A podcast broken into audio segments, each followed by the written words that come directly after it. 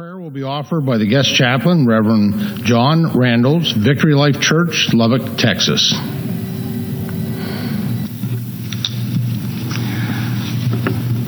Holy and Most High God, we come before you grateful for your gift of life. All good things come from you. We acknowledge that powerful truth. I pray for these leaders who serve this Congress today the wisdom to make choices that are righteous, just, and good for all Americans and all peoples beyond. I pray those leaders the humility to remember that if they seek your ways, you will guide their journey to those choices that are always best. I pray with all my heart that all of us as Americans strive to know who we are, to know who and what we serve, to know where we're going. Bless them as they lead us. And may we all seek with our lives to leave a shadow that makes a difference for freedom, for truth, goodness, and always with encouragement. Acknowledging you, we pray. Amen. That was my dad and he would end up passing away from pancreatic cancer two weeks later. Um, it was a special, special moment uh, where he got to finish his race so, so well. So, for those of you who've been around for this study that we've been doing on Elijah, we have finally come, after months and months of study, to the end. 2 Kings chapter 2 are the last days of Elijah uh, in his time here on earth and the way that he passes the baton for what is to come. It begs the big million dollar question that we're going to kind of navigate around today. Have you ever been around someone at the end of their life before? Have you ever been around someone at the end of their life? Uh, many of you who've been around Waterfront have seen that video many times. It was such a powerful, powerful moment for me personally. Uh, and uh, it's tough for me to read the story of Elijah, specifically Elijah's end, and not think of that specific moment that we just watched together. And so I appreciate you indulging me so that we could go through it one more time. Um, if you got your Bibles, open to, open to 2 Timothy chapter 4, and then we're going to jump into 2 Kings chapter 2. Again, addressing the question to start have you ever been around somebody at the end of their life? Um, I can tell you from personal experience, I had a very powerful blessing in that uh, uh, back my, in uh, early ministry days, my first job as an intern was I was the intern of pastoral care uh, at First Baptist Church in Lubbock, Texas. And uh, that meant that I was in charge of gathering all the information for hospital and nursing home visits. And so uh, it was a great experience there. At the time, the church had about 3,500 in weekly attendance. And so it was a pretty big job trying to gather all that information. I had a guy named Jerry Huggins who discipled me and was was the head of that department, uh, but he allowed me to really see in on the inner circle uh, with all the things that were going on. And I'll tell you, it's tough. Any of you who've done hospital or nursing home visits know, I mean, there is a hefty dose of your own mortality that comes in uh, in those early days of those moments going in. But the joy that is present uh, in being able to walk with someone as they are about to cross the finish line is so powerful. For me, it culminated uh, when I got to meet a man. I think I was 21 years old at the time. This guy had worked as an FBI instructor, uh, but had then retired to Lubbock, Texas, of all places. And uh, this man, towards the end of his life, had been very, very brilliant and again, top of his field and uh, high level of education. And uh, all of a sudden, there he is. He can't speak. He's got a feeding tube down his throat, and uh, he's got a 21 year old intern that's, uh, that's there with him in his last days to pray with him by his bedside. And I'll never forget, it was so powerful. I walked up, he couldn't speak to me. You could see that again, he was slowing, but still he was in there. He was sharp. And I remember I walked over, grabbed his hands, prayed for him. He couldn't speak because of the tube in his mouth. He'd end up passing away about three days after this. I grabbed his hands, prayed for him, and I said, Okay, sir, I'll see you tomorrow.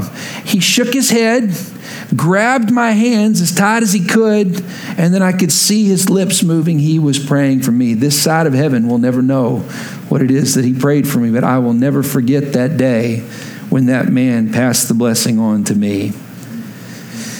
If you're taking notes, I'd like to ask you to write this down. Are you ready? A great blessing comes from walking with someone at the end of their life. Let me say that again. A great blessing comes from walking with someone at the end of their life.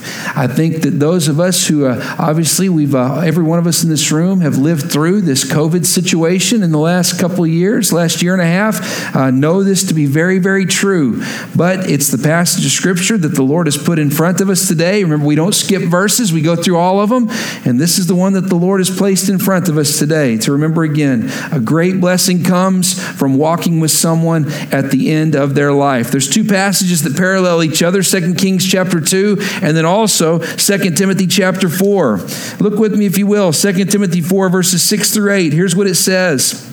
Paul is writing, by the way, most scholars believe between two weeks and two months before the end of his life when he will be executed. He knows the end is near. And here's what he says in verse 6 he says, Timothy, for I am being poured out like a drink offering, underlined poured out like a drink offering, and, at, and, at, and the time has come for my departure. I've fought the good fight, underlined fought the good fight.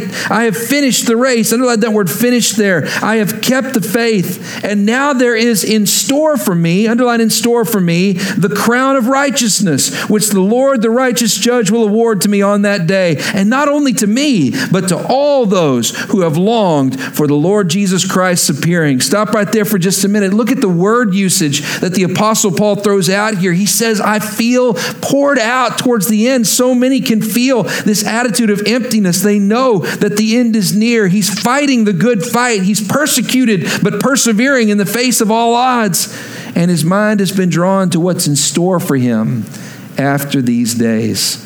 And he says, not just what's in store for him, but what's in store for every believer in Jesus Christ.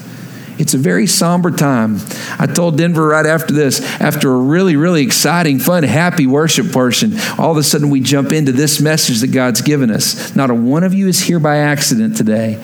And it may just be that there's some of you that the Holy Spirit is going to touch your heart and touch your mind, that there is someone in your life, a friend, a relative, a neighbor, a loved one, that you need to reach out to because their journey is coming to an end. Or maybe because there's a powerful conversation that you need to have with them, and you're not assured another day that you could have that discussion.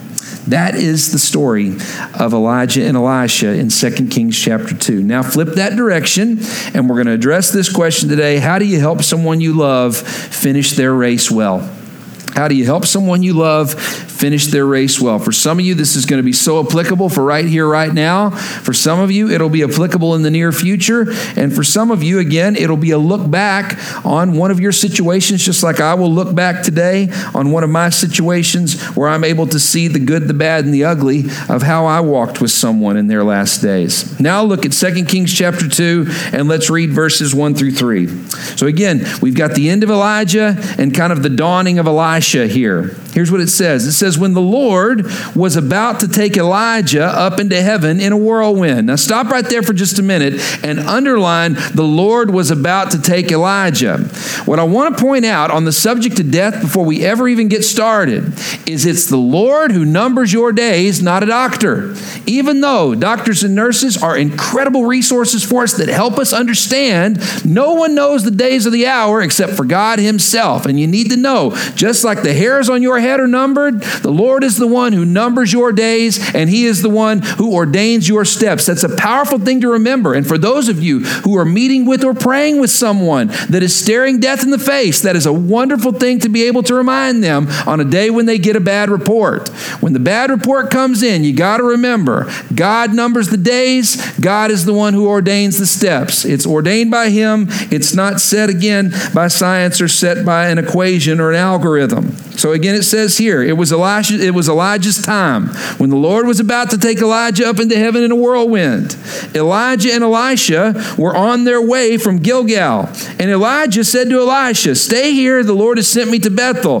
But Elisha said, No, man, as surely as the Lord lives and as you live, I will not leave you. So they went down to Bethel. All of a sudden, a company of prophets, these are preachers at Bethel, come out to Elijah and say, Did you know that the Lord is going to take your master from you? you Watch what Elisha does here. Yes, I know, Elisha replied, but do not speak of it. Circle, highlight, and underline, but do not speak of it. Now, here's what's interesting. As Elijah and Elisha are traveling together, they get to a company of prophets, and here's what we find out that Elijah did not just have this mark on him from the Lord that he was about to ascend into heaven, that he was about to, he was about to leave this earth. What we find here is that he probably looked a bit sick at this time as well. There is something on him where it visibly uh, other people can see it looks like he's going to die today, that his life on this earth is going to end right here and right now. Notice what Elisha says. Yep, I know. I'm aware of it. But maybe we shouldn't say anything about this to Elijah. Now, if you're taking notes, write this down. How do you help someone you love finish their race well? Number one, be intentional in your conversations. Be intentional in your conversations. Sometimes intentional in your conversations is knowing not just what to say, but what not to say to somebody that's going through a time of difficulty. One of the things that uh, Brother Jerry taught me in our pastoral care visits is he said two things. He said, number one, do your best when you go in to not only talk about their pain. Can I tell you why that's important? Because the last thing you want is a friendly face who's just brought hope into the room with them all of a sudden going, You feel awful, don't you? Right? Walk me through every gory detail about how awful you feel. Some people want to talk about that, but for the most part, when you come in and bring the hope of Christ when you walk in the room, try not to be the one that immediately brings up the elephant in the room. That's what Elisha says here. Yep, we know it. I see it the same way that you do. Now let's just not do our best to talk about it. Just so you know, we experienced this with my dad. Dad was doing chemo. He had neuroendocrine stage three pancreatic cancer. And uh, we preachers, when we get to hurt um, physically, we can get more dramatic than we are originally. I mean, I'm a pretty dramatic person. Dad was pretty dramatic. When we're in physical pain, anybody gets just a little bit more dramatic. And so dad would say this. He was going through chemo, and his chemo stretches, they were like eight hour stretches of chemo because it was just this heavy blitz. And then he looked it up online his particular chemo was scorpion poison. And so I'm telling you, he's got just this heavy deal. I was one of the elements that he was taking in chemo. And so I remember I'd call him, and the first thing I'd want to say to him is, Dad, how's your chemo going? And one day in particular, he was literally getting the chemo right then as I called, and it comes out of my mouth, Hey, Dad, how's your chemo going? Well, how do you think it's going, right? All of a sudden, Dad goes, Son, talk to me about anything but the poison coursing through my veins. And he said it just like that talk to me about anything but the poison coursing through my veins. And it was like, oh gosh. So we could talk about ministry, we could talk about family, we could talk about the likes and dislikes that we have, we could talk about football. But can I tell you what he didn't want to talk about? He didn't want to talk about the poison. He didn't want to talk about the pain. Elisha comes in and gives us a very, very practical piece of truth here. He goes, He's going to heaven, but don't talk about it. It's a heavy thing for him to navigate. Intentional conversation with somebody towards the end is knowing when to say it and when to let something go. Now, just for the record, sometimes the intentional conversation is knowing I have little time left on the clock, and there are some things that desperately need to be said, some conversations that desperately need to be had. I was very, very blessed to get to have a spiritual conversation with my father in law. Um, Autumn's dad. Autumn was adopted when she was four years old um, by, uh, by, her, uh, by her stepfather. And uh, Autumn's mom is her biological mom, uh, but Autumn's stepfather adopted her, and uh, he never really had a high view of ministers. And so uh, it's just one of those things, just the, the way that he grew up, the background that he went through. He had good reason to. He had been around some, some pretty shoddy ministers over the years. And so um, I'll never forget when Autumn and I get together, it was not like this huge embracing moment. It was kind of like, all right, let's see how this goes. And so we just kind of watched the situation unfold. Well, um, he owned uh, owns a piece of property out in Nocona, Texas, about 75 acres. And one of his favorite things to do, uh, for any of you who have uh, friends or relatives with an agricultural background where they own some land, his favorite thing to do, because again, Autumn and I would be the heirs one day, is he would take us out and drive the property line to show us again exactly what was there so that the neighbors wouldn't try to take any land, right? So you just try to figure out what the property property lines, we drive it over and over again. So this particular day, we'd driven the property line so many times, and he'd always take me by myself and, or me with Autumn. This particular time, he said, I want to go with you. He said, hop on the tractor. He had a Kubota. He said, hop on the Kubota, and he goes, uh, let's have a discussion. We're driving the property line, but this time he stops on the furthest end of the property. And I remember thinking to myself, he's going to kill me. Right here it is, you know, back into the property. You know, he showed this to me all these years. It was foreboding, you know, for this moment. And I'm telling you, we're sitting there. He turns off the engine and he goes, I got a question for you. I said, okay. He said, You know, I got a bad report on my heart. I knew that he was having heart problems. I didn't know that he'd gotten a bad report. He goes, You know, I got a bad report on my heart. I said, I didn't know that. I said, I just knew you were having problems. He goes, I want to ask you some questions about, you know, he said, the big man upstairs. I said, What do you want to know? And in the moment, he and I had always kept pretty good boundaries because I knew his past, I knew what he'd gone through. And so I tried not to, as the son in law, I tried not to encroach on those. But all of a sudden, we have this moment, and he has ripped down that fence and he is asking. And I'll be honest with you, I was nervous and I almost didn't say anything at all. But it hit me the regret that I would live with if we didn't finish that discussion. I said, Well, you know, I said, as far as eternity goes, it's not about the big man upstairs, it's about Jesus. I said, His shed blood covering our sin, God sent His Son to save us. I said, You get to go to heaven when you believe in Jesus. He said, Well, how do I know? I walk him through the plan of salvation. And in that moment, my father in law, who I have never seen cry before or since, tears filled his eyes and he prayed and asked Jesus Christ to be his Lord and Savior. It was the most beautiful, amazing moment, five years in the making from this day that we met each other. I tell you that to say this I can speak to you with power today, and I will share that story at my father in law's funeral one day, letting the congregation know with peace that we will see our brother again for the decision he made for Christ. For some of you, the intentional conversation is to leave some things alone that need to be left alone. And for some of you, if it's someone in your life that's not a believer in Jesus Christ, you need to know you had that discussion. You need to know you shared Christ with them and gave them an opportunity. Because again, that's the stuff that's going to haunt you later if you don't have it. If you're taking notes, you can write this down. Are you ready? Think and pray through what needs to be said or asked, as well as what needs to be left alone. He said again, think and pray through what needs to be said or asked, as well as what needs to be left alone. Save your spot there in 2 Kings, and now flip over to 2 Timothy again, chapter 4. And I want to read verses 9 through 13. We get to see the intentionality of Paul here. Look at what it says, 2 Timothy chapter 4, verses 9 through 13. And I want you to underline all the names that Paul throws out here. This is very intentional. He says, Do your best, Timothy, to come to me quickly. Underline, do your best to come to me quickly. He says, This is urgent. This is intentional. This needs to happen, not just in the future, but it needs to happen now. For Demas, because he loved the world, has deserted me and gone to Thessalonica. Crescens has gone to Galatia, Titus to Dalmatia. Only Luke is here with me. Go get Mark. Remember, this is the same John Mark that Paul and Barnabas part ways over a discussion of how he should be discipled as someone growing in his faith, he goes, Go get Mark and bring him with you because he is helpful to me in my ministry. I sent Tychus to Ephesus, and when you come, bring the cloak that I left with you in Carpus at Troas and my scrolls, especially the parchment. Stop right there for just a minute. I love this because at the end, we get the humanness of Paul, where Paul says, Come quickly, be very intentional in the conversations that you have with the other believers. But when you come, my body's in rough shape, man. I need a cloak. It's cold here in the dungeon that I'm in. And not just that, I need a spiritual warmth as well. Bring me the parchments, bring me the Bible so that I can read it with my own eyes one more time this side of heaven.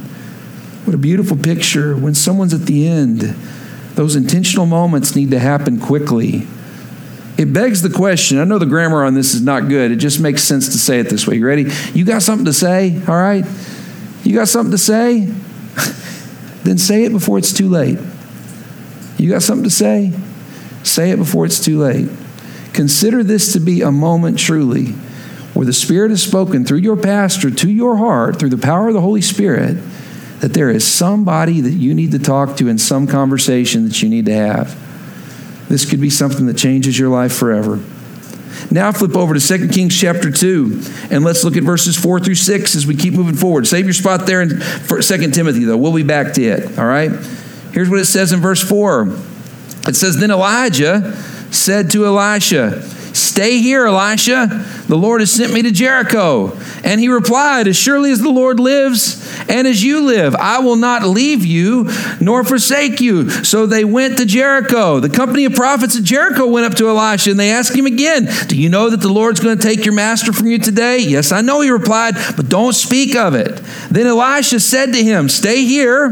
The Lord has sent me to Jordan. And again Elisha replied, As surely as the Lord lives and as you live, I will not leave you. So the two of them walked on together. Stop right there for just a minute. We get three instances where Elijah says to Elisha, Dude, go on with your life. I'm at the end. This is the end for me. I've got this weight that I'm carrying. You go live your life. You go do your thing. You're a gifted leader. God has a great future in store for you. Just let me be and let me die. And do you see what Elisha does? Elisha does what the godly person does in this circumstance. He says, As long as the Lord lives and you live, I'm sticking with you. All right? In the words of the Pussycat Dolls, I'm going to stick with you. All right? There you go. First time in the history of any sermon you've heard the Pussycat Dolls quoted. All right? There you go. Now listen. I hope it will be memorable for you to say this. If you're taking notes, how do you help someone finish their race well? Number one, be intentional in your conversations, whether they're saved or unsaved. And number two, be present and available. Be present and available. They will try to push you away, even if they push you away. Do your best to be present and available. Three times the man of God says, Go away, stay here, do some ministry. I've got to go on. And Elisha has the wisdom and the presence of mind to say, I'm walking with you until you take your last breath here on earth. Now, listen, for several of you, you need to know because your friend, relative, loved one that is going through this is going through it somewhere else because you have relocated to this city. There are ways to be present and available even when you are not in the same town. It is very, very possible. I don't know how many stories we've heard through the COVID era where you could not physically go into the hospital with the person who was navigating those last days, and yet you make the effort to be present and available, to let them know I'm not going anywhere, and if you need me, I will be available. It's been my experience that the best of the best always try to think of ways to weasel out of being around you because they, in their own weird way, want to help you get on with your life when they are getting close to the end of theirs. Fight through that and be present, even if they push you away. I had the privilege to get to work at a camp called Trailblazers in New York State. Um, it was started by Teddy Roosevelt years and years ago, like in the 1880s. And so uh, this camp took kids from Brooklyn, the Bronx, and Queens with a history of violent behavior and we took them out into the wilderness basically. It was a black bear habitat. I mean you talk about scary. I lived in dirt floor teepees through that summer. For those of you who know me i am not outdoorsy at all and i lived a whole summer in, uh, in dirt floor teepees with a bunch of inner city kids with a history of violent behavior. And so uh, it was there are some great stories from that time i can share with you another another point but it was it was intense. All that to say literally intense and, and intense. There you go. Moving on. There you go. Little little joke there so we're out there. 21 days we have each group of kids. And here's what we noticed first seven days were rough, the middle 10 days were just like heaven. It was so special because these kids that had no consistency gained confidence because they were finding success. And it was a situation for a lot of cases with these kids where they were not being abused at home. And so I'm telling you, it was a place of freedom, and the 10 days in between, in the middle, were just the absolute best. They told us to be ready for the last four days. They said the last four are even worse than the first week. And we said, why? They said, we call it GHB. GHB stood for going home behavior. What these kids subconsciously did is they realized what a lot of people figure out at the end of their life that it's a whole lot easier to say goodbye to someone that you love when you hate them in that moment than it is if you are at the peak of your care and love for that person. It's a lot easier to say goodbye to someone you hate than it is to say goodbye to someone that you love. So, guess what these kids would do? They'd thrash against us, and then all of a sudden we'd have a moment where we'd embrace at the end. And you'd watch it. That almost caused them more pain to go through that at the end because they just wanted to be mad at you so that they were glad when they saw you walk out that door instead of completely and totally destroyed. How do you fight through that? You stay present and available. You increase the number of visits so that then you don't run into that same problem. They subconsciously begin to understand they're not going anywhere, they're going to be here till the end. If you're taking notes, this might be the most practical thing I share with you all day. You ready for this? The pressure for a perfect end of life interaction decreases when your number of interactions with the person increases. Let me say that again. Pressure for a perfect end of life interaction decreases when your number of interactions with that person increases. Give you this example. Let's say that you come in to visit somebody one time and you know this is the one time that you're actually going to be able to see them, but they've had a bad day. Their body hurts physically, and they end up saying something to you that they did not fully mean even from the moment that it left their lips. If that is the last interaction that you had, then I'm telling you, it creates a ripple effect that goes deep into the future. What you have to have the wherewithal and the presence of mind to do is to then initiate another interaction so that that's not the way that it ends. Increase the number of visits so that then you can increase the odds of not having one of those moments. Ecclesiastes puts it this way save your spot there in Second Kings and flip over to Ecclesiastes chapter 7. In Ecclesiastes 7, here's what uh, Solomon writes. He says, Do not pay attention to every word people say. Underline and highlight that. Do not pay attention to every word people say, or you may hear your servant cursing you. You know in your heart that many times you yourself have cursed others, all right? Here's the picture that comes from Ecclesiastes. Sometimes people say things that they don't mean. Shocker, right? Sometimes even we say things that we don't fully mean. Why do they come out? Because the emotion of the moment, because of what we're navigating, it seems right at the time. It's incredibly difficult when that is specifically with somebody that's toward the end where you don't have an opportunity to get it right. I want to encourage you be present and available even when people push you away. It decreases the pressure and it allows you to know I will see that person again, and when they have a better day, we can have a better discussion. It begs the question should you make a call or a visit? Should you make a call or a visit? I know you're busy, I know you got stuff going on. But the Holy Spirit may be speaking you to specifically today that you need to initiate one of those present and available visits with somebody because they need it so desperately.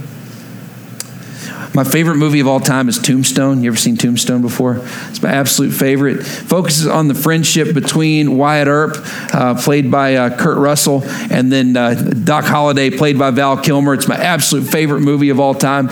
And uh, the second to last scene, which by the way, it's a spoiler, but man, you had like 30 years to see this movie, okay? And so here's the deal. In the movie, there's this beautiful scene where Wyatt Earp is there to visit Doc Holliday as he's dying of tuberculosis. And you remember, he's laying in the bed and he's having a bad day. The end is right there. And Val Kilmer just plays the angsty Doc Holliday so well. He's laying there in the bed, and Doc Holliday comes in and lives the first point of the message. He comes in, and all Doc wants to talk about is death, but he's not having it. Brings out a deck of cards and starts to deal. And do you remember Doc Holliday goes, I don't want to play. I don't want to play anymore. And of course, Wyatt Earp just fights through and he goes, Looks like you want two cards. I'll take them. Here, take your two cards and let's play. I call you, Doc. And as they go through, they're fighting back and forth. And you watch it just like Elijah. Doc Holliday's going, Go away. Leave me alone. Stay away from me. Leave me alone. But at the truth, he loves having his friend there. And so it culminates in this line. He looks at him and he goes, Wyatt, you are fallible, stubborn,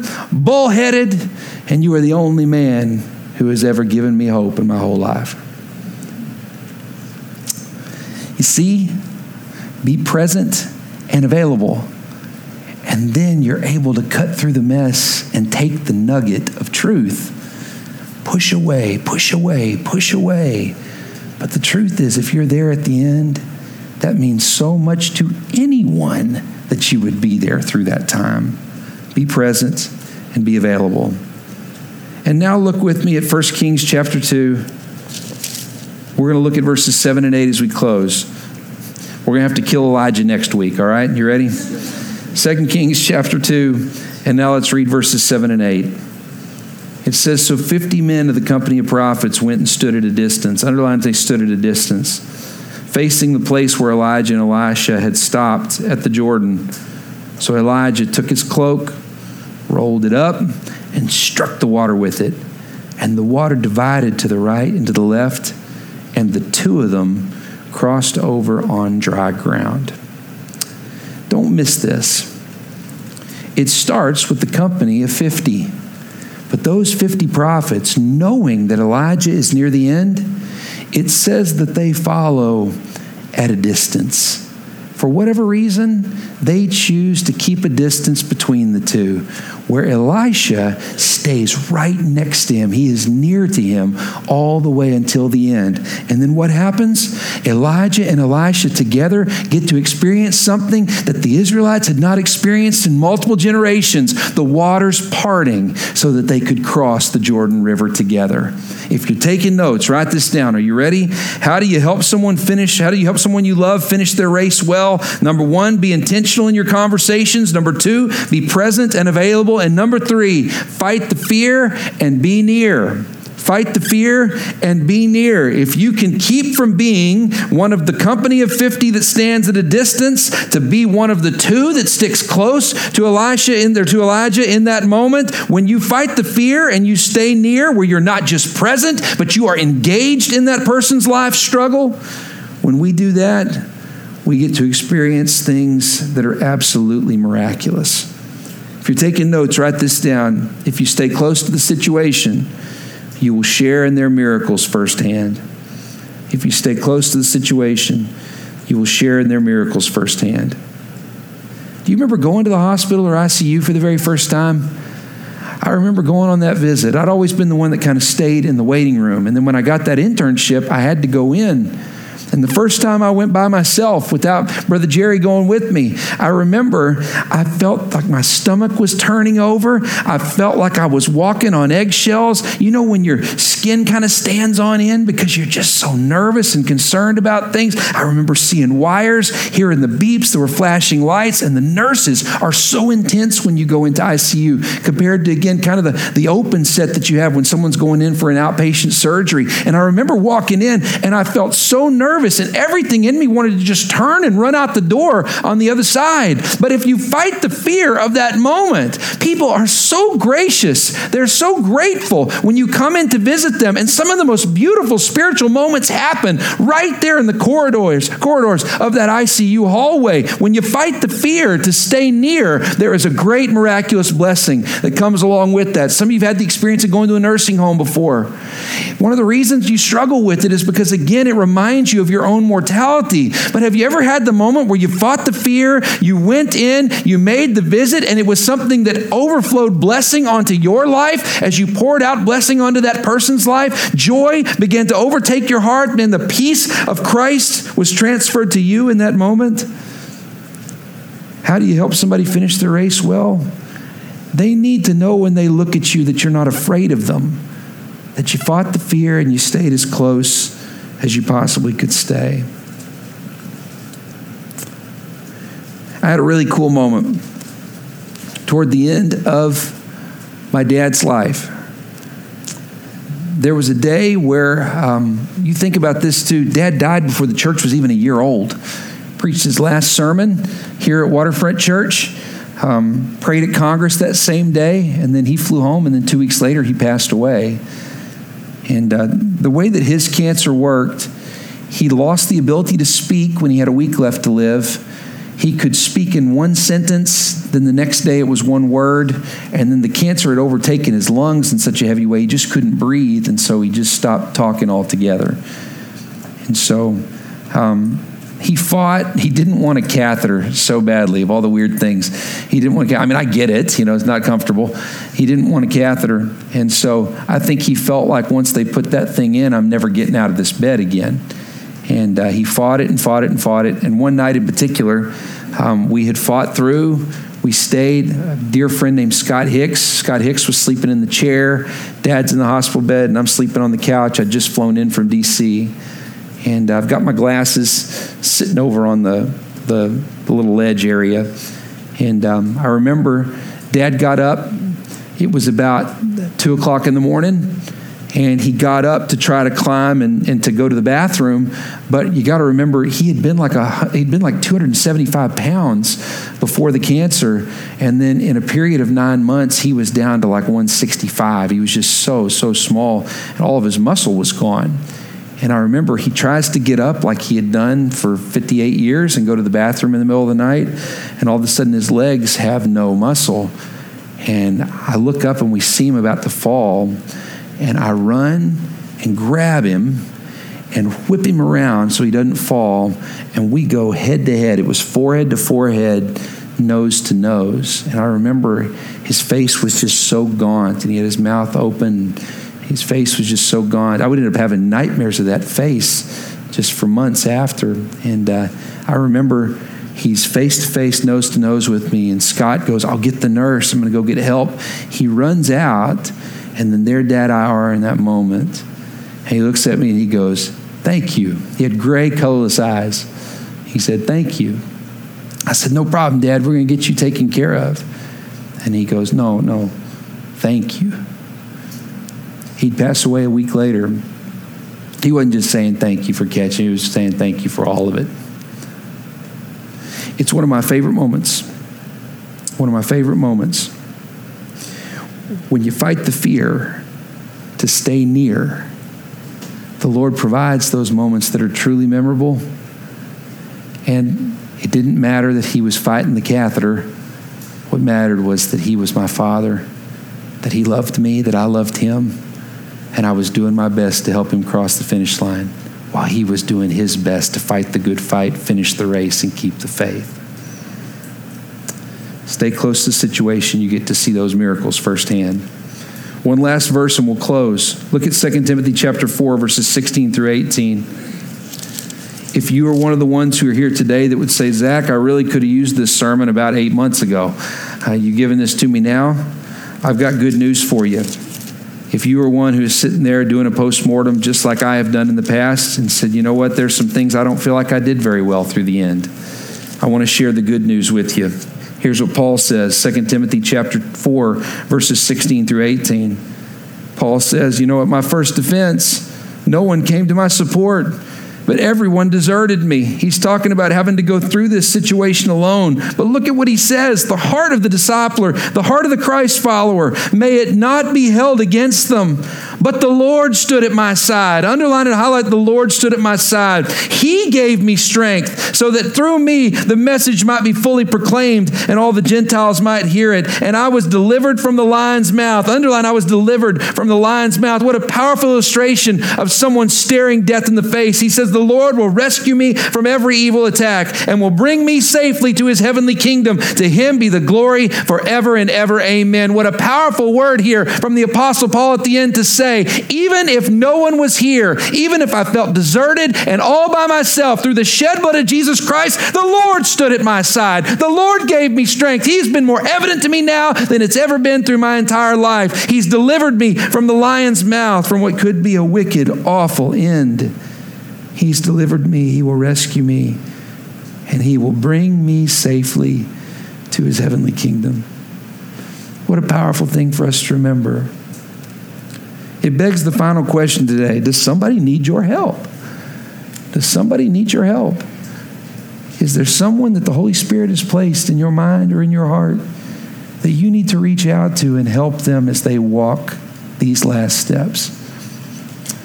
I promised you guys we'd preach through all these verses. There's some hard ones in there, there's some tough ones, but nobody is here by accident today. It is my prayer that if the Spirit's put someone on your heart, that you would reach out to them and help them walk it. Let's bow our heads for prayer. with every head bowed and every eye closed, nobody looking around but just me. We call this our time of reflection. There's nothing mystical or magical about this time. Just a chance for us to stop and to process how we're different because of the songs we've sung, the sermon we've heard, and specifically the scripture that we've read. With nobody looking around but just me. These are hard discussions to have.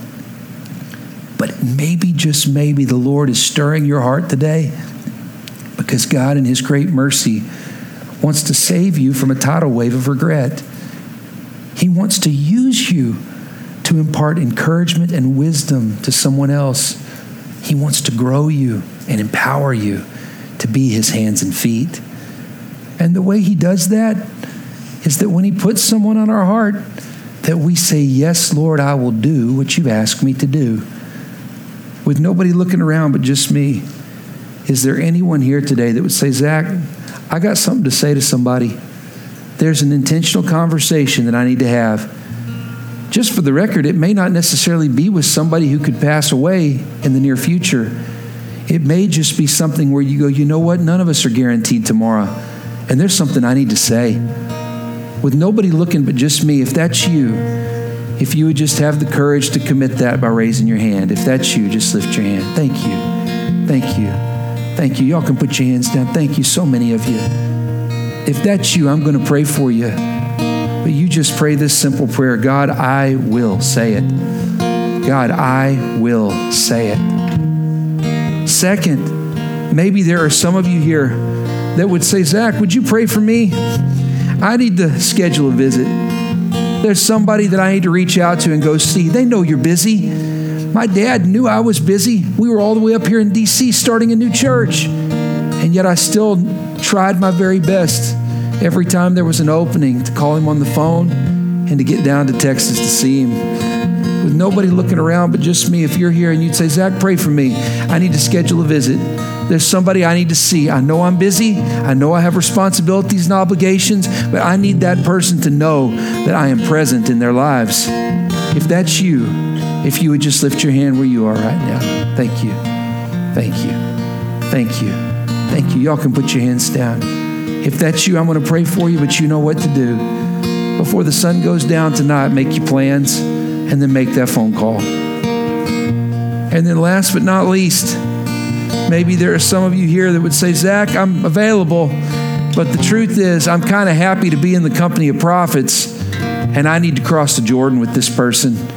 I need to stick close to them. They don't just need to know that I'm in their corner, they need me to walk with them for a time. That's a very, very powerful thing. And again, you can do that from a distance, but it's just about being much more intentional with your interactions. With nobody looking but just me, if you're here and you'd say, Zach, pray for me. I need to fight the fear and stay near to this person. I need to cross the Jordan with them. If that's you, if you just lift your hand where you are right now. Thank you. Thank you. Thank you. Y'all can put your hands down. Thank you. That takes a lot of guts. If that was you, I'm going to pray for you. But that is a commitment prayer to Almighty God you need to pray. God, I commit to be there for them. God, I commit to be there for them, to stick close. And Lord, I pray you would give me courage. I'm going to pray for us and then we'll stand. Father, thank you for this day and for your blessings in it. Thank you for the chance that we've had to study your word. And Lord, we thank you that we get to not only see the glorious beginning to Elijah's life, but we also get to see the end as he claws and scratches forward, trying to live for you with every last breath in his lungs. Lord, we pray today that if you have placed someone on our heart, I pray that you would give us the guts to speak to them and say what we need to say, to have that intentional discussion. And Lord, for those who are here today that need to not bring up the things that will cause pain and hurt, Lord, I pray that you would give them the courage to withhold. Lord, for those who are here that need to be present and available, Lord, I pray you would open up their schedule. And for those who need to be near, give them a double portion of courage to leave the company of prophets and to stick close and cross the Jordan. I love you, Lord. Thanks for taking care of my dad at the end. Thanks for being there with him. And Lord, I thank you also for standing with me. And I thank you for the knowledge that when my day comes, Lord, you will be right there offering strength and ready to carry me to be with you for eternity. Thank you, Lord Jesus, for that promise. Thank you for that hope. Lord, I pray that it would be contagious today, that others would receive it in the same way. Speak to hearts this morning in Jesus' name. Amen.